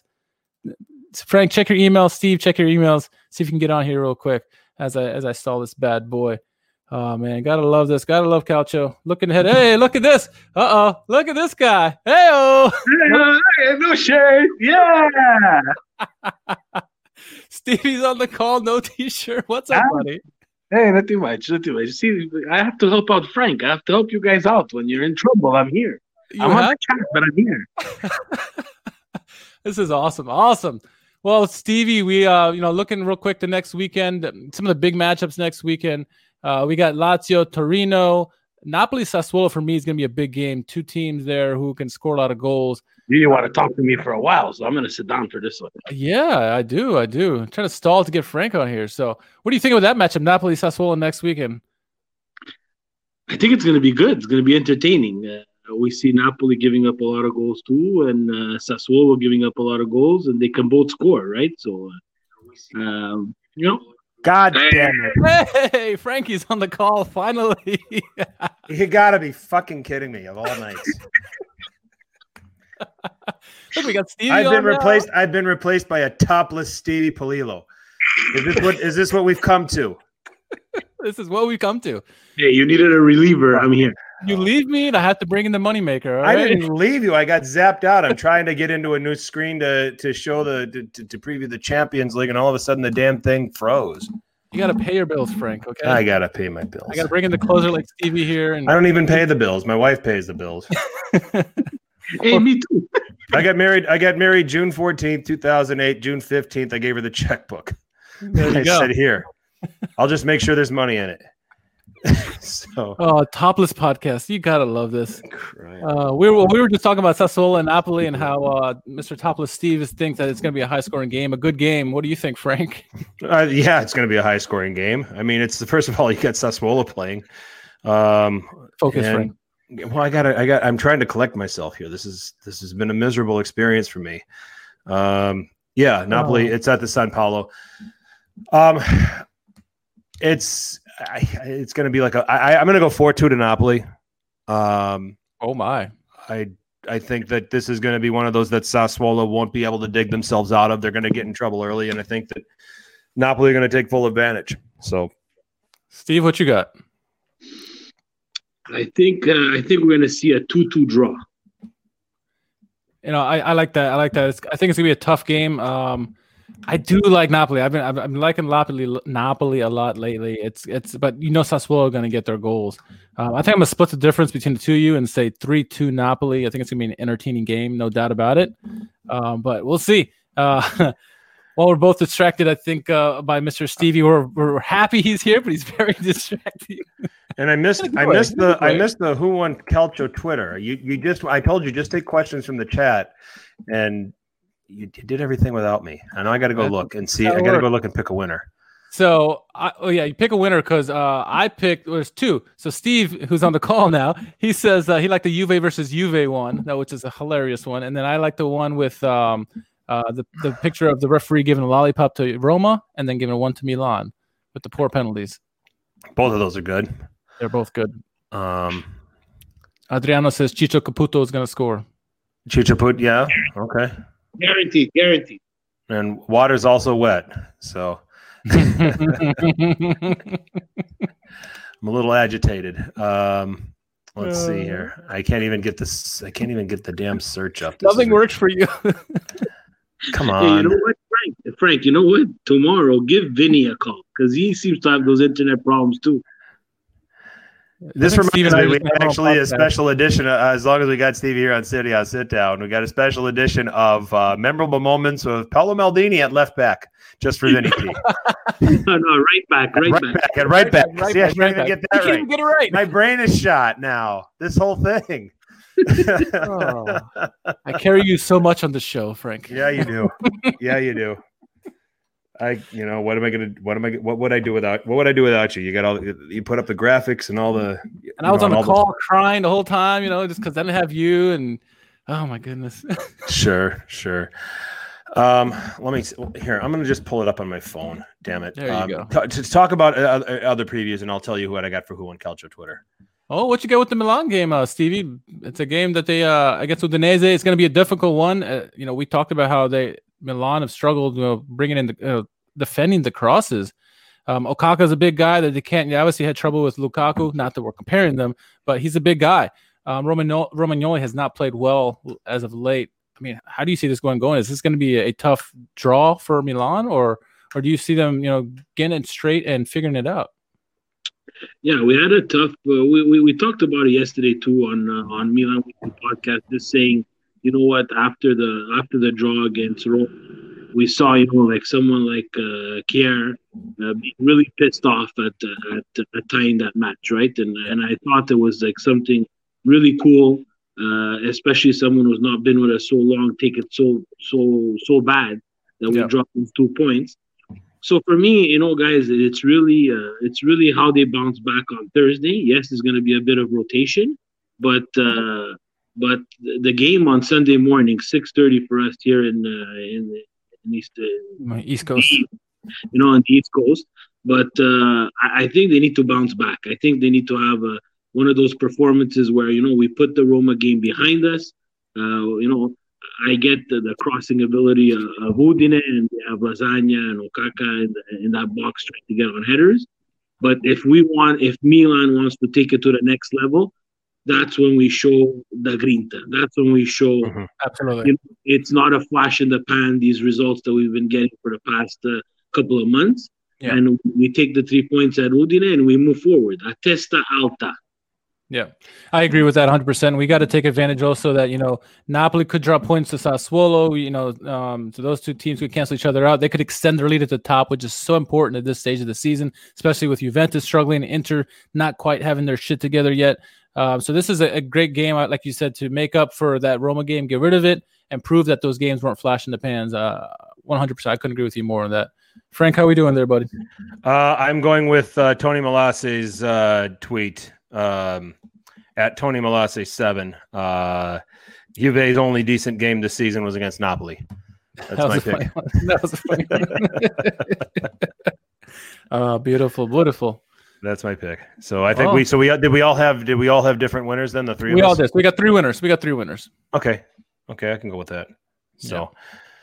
so yeah. So um let's wrap this bad boy up then, huh? I guess we will put a bow on this edition of Serie A Sit Down. The impromptu guest, uh, Stevie, shameless plug. Put yourself over. I'm a, I'm a, I'm an avid listener of Serie A Sit Down. You guys, you know, I'm I'm always hanging around in the chat and and trying to egg on our calls. yeah, uh, so it's a pleasure to to step in and help Frank when he had some technical difficulties. And you know, for everybody listening out there, it's things that happen uh, we're not professionals. We're not with the million dollar equipment here. Uh, so you know, it's a. I'm sorry that I was really shirtless. I was on the couch there, and I didn't think uh, Richard was going to send me the link. He, he called, and then when I saw the link, I jumped on, and my wife said, "You're fucking crazy because hey, uh, you have no shirt on. So she's the one who brought me the the jacket and said, "Please put this on. You're embarrassing me." You're embarrassing her. but you know, love love the show, guys. I listen all the time. You know, uh, I follow Calcio. I, I, love Milan. Right? You see in the in the little handle on the on uh, on the Streamyard. Uh, you know, Milan Weekly Podcast. We talk Milan. We talk Calcio. Uh, we love it. We, we, swear, we drink, we smoke, uh, we do everything on the show, and uh, we don't care. We're not professionals, and we don't pretend to be. And yeah. again, pleasure to help you guys uh, whenever I can. Uh, I will promise that if I need to help you guys again, I will be wearing some sort of clothing. Um, well, thank you for the. Uh, th- yeah, thank you for coming on in relief, Stevie. I appreciate it. Yeah, no problem, Frank. Man, you froze even angry. You froze angry. Like, we have to screenshot that. I know we do. That's gonna be the, the thumbnail there, right there. Love it. Love it. oh my goodness. Oh. Richard, anything you got to plug? I'm gonna plug Stevie's podcast. You know, that, yeah. thanks for jumping on again. Uh, and uh, as always, you can follow me at r underscore k h a r m a n on the on social media. Uh, you can find me uh, I got to get used to this damn thing right there at FTC underscore 21.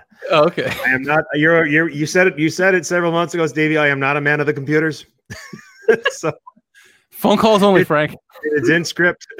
so uh, Sit Down. We have our own channel on Apple Podcasts and on SoundCloud. You can also find us on Stitcher, Spotify, iHeartRadio, wherever there's podcasts. You can find Serie Sit Down, the YouTube channel. As always, please drop a like on this video. Also, subscribe to the channel so you can get notifications for whenever we drop a new video or whether we are recording live. Uh, or maybe there's even, uh, is there notifications for when uh, there's interruptions like what happened tonight? sure, why not? There should be, and it should just say let's all point, Steve to jump it should just say let's all point at Frank and laugh.